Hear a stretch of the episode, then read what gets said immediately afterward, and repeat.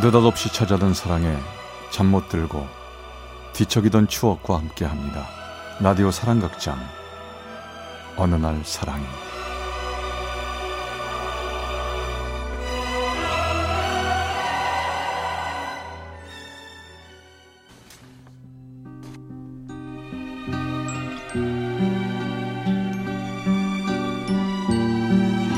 사랑의 체험수기 어느 날 사랑이 제 157화 당신의 의미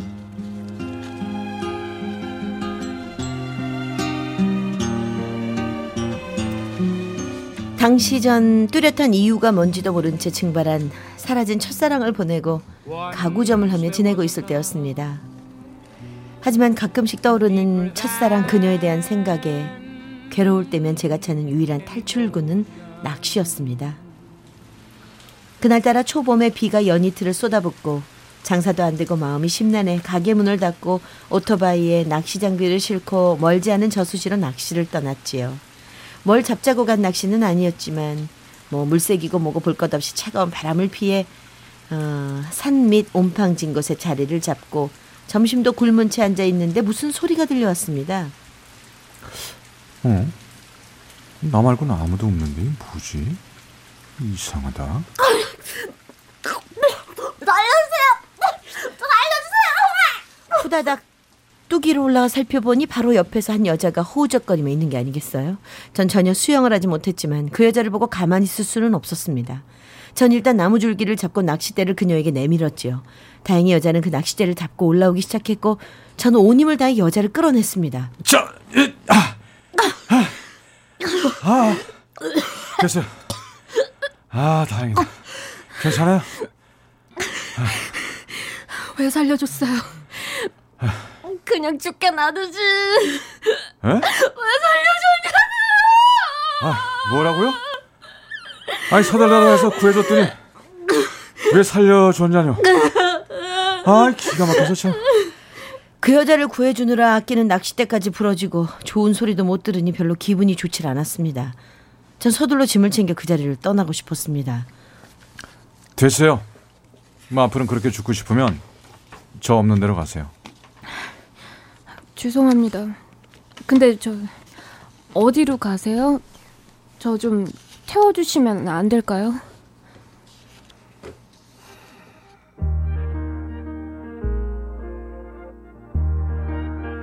어이도 없고 참 염치도 없는 여자다 싶은 생각이 헛웃음이 나왔습니다. 근데 여자의 몰골을 가만히 보니 옷이 온통 진흙 범벅이 되어 도저히 그냥 갈 수가 없을 것 같았죠. 추울 테니까 불좀 피워 드릴게요. 좀 대충 씻고 제 옷으로 갈아입으세요. 불을 쬐고 있는 그녀를 보니 깡마른 몸에 키만 큰 게 저의 첫사랑 미영이랑 무척 닮아 보였습니다. 근데 왜 죽으려고 했어요? 젊디 젊은 분이? 그냥요. 뭐 살기 싫어서요. 무슨 일인지 몰라도 그런 독한 마음으로 살면 안 되는 일이 없을 겁니다. 누구 뭐 좋아서 삽니까? 알겠어요. 감사합니다. 그리고 전 그녀와 헤어졌습니다. 이름도 묻질 못했지만 며칠 동안 그녀의 얼굴이 뇌리에서 떠나질 않더군요. 사흘 정도가 지났을 때였습니다. 가게 안으로 화사한 차림의 아름다운 여자 손님이 들어왔어요. 어서 오세요. 뭘 보시려고요? 그게 아니라 저예요. 저 며칠 전 저수지에서 저수지에서 구해준 그녀였습니다. 그녀는 정말 눈부시게 아름다워 보였습니다. 반갑습니다. 몰라 보겠네요. 커피 한 잔 하실래요? 아 뭐 커피 제가 살게요. 시켜주세요. 저기 근데 이, 이 가구점에서 혼자 일하세요? 네, 혼자 해요. 저기 초연에 이런 말씀드리기 그런데 뭐 제가 좀 도와드릴까요? 뭐 지금 하는 일도 없고 그때 신세진 것도 있고 해서요. 예? 절 도와주신다고요? 저, 좀, 그 뭐야, 어, 월급도 못 드릴 텐데. 아유 그런 거 필요 없어요. 이미 은혜 입었는데요. 뭐.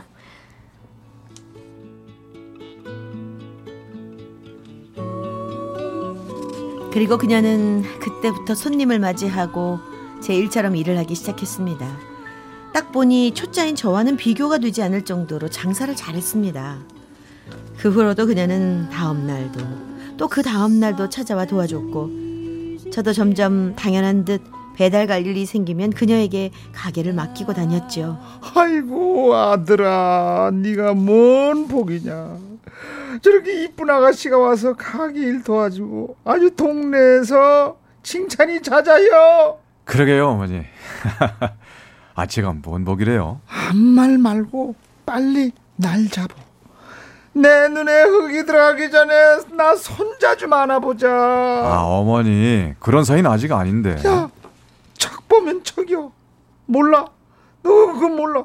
저 여자 마음에 없으면 왜 그러고 있겠냐. 서둘러 임마. 놓치기 전에. 생각해보니 그날까지 그녀에 대해 아는 거라곤 나이 스물여섯이란 것과 이름이 이영수 이것밖에 모르고 있다는 걸 깨닫게 되었습니다. 영숙 씨, 네. 뭐 이렇게 지내는 거 좀 어색하지 않아요? 사실 어, 영숙 씨랑 제가 무슨 관계도 아니잖아요. 아, 무슨 말 하시는지 아, 알겠어요. 저 어머님은 영숙 씨가 마음에 드신다며 결혼 얘기까지 꺼내시는데 전 영숙 씨에 대해서 아는 것도 없고요. 네. 그러네요. 저에 대해서 아는 거 없으시죠? 뭐, 저는요, 어려서 조실 부모하고 할머니 손에서 크다가 할머니도 돌아가시고 공장 다니면서 야간 고등학교 다녔어요. 그러다가 같은 반 남학생하고 동거를 하게 됐고요. 같이 살면서 옷가게를 했는데 돈 좀 벌어서 살만 하니까 남자가 바람나서 몽땅 가지고 도망가 버렸죠. 그래서 그때 죽으려고 했던 거고요.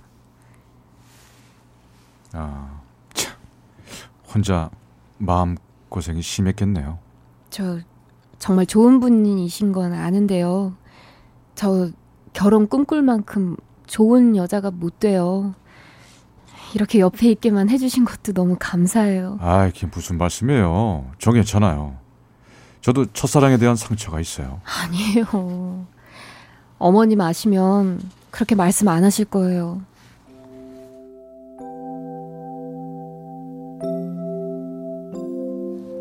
전 그녀가 안쓰러웠습니다. 그리고 자신의 상처를 솔직하게 얘기해주는 그녀가 더 좋았습니다. 하지만 어머님이 소문이라도 듣고 아시는 날에는 충격을 받을 거란 생각이 들었죠. 그래서 그녀에게 말했습니다.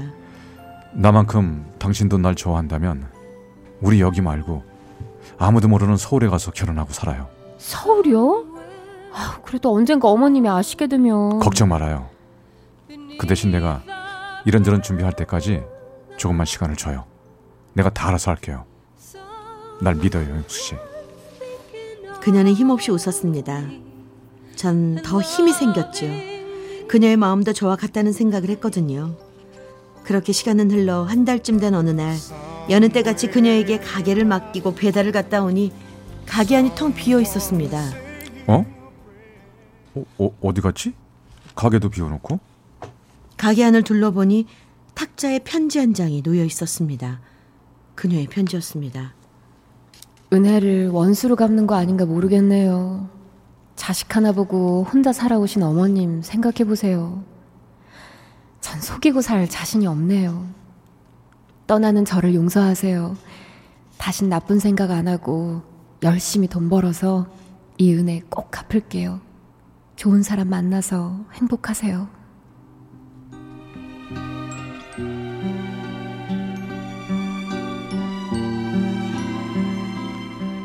그녀는 그렇게 편지 한 장을 남기고 사라져 버렸습니다. 차라리 미리 말했으면 쉴만한 방 한 칸이라도 해줬으련만 그녀는 차비 몇 푼만을 가지고 떠나버렸습니다. 어디 가서 굶지는 않을런지 여인숙이나 전전하며 살진 않을런지 걱정되지만 아무리 수소문을 해도 찾을 길이 없었습니다. 그렇게 그녀와 전 헤어지고 말았습니다. 그녀를 만났을 때가 제 나이 스물여섯 살 그리고 전 어느새 쉰을 넘은 중년의 아저씨가 되어 있습니다. 혹시나 이 방송을 듣는다면 어디서든 누구를 만났든 행복하고 잘 살고 있었으면 하는 마음입니다.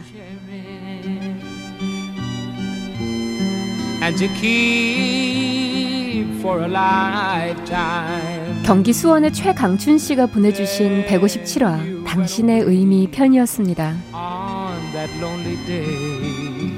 Once there was a love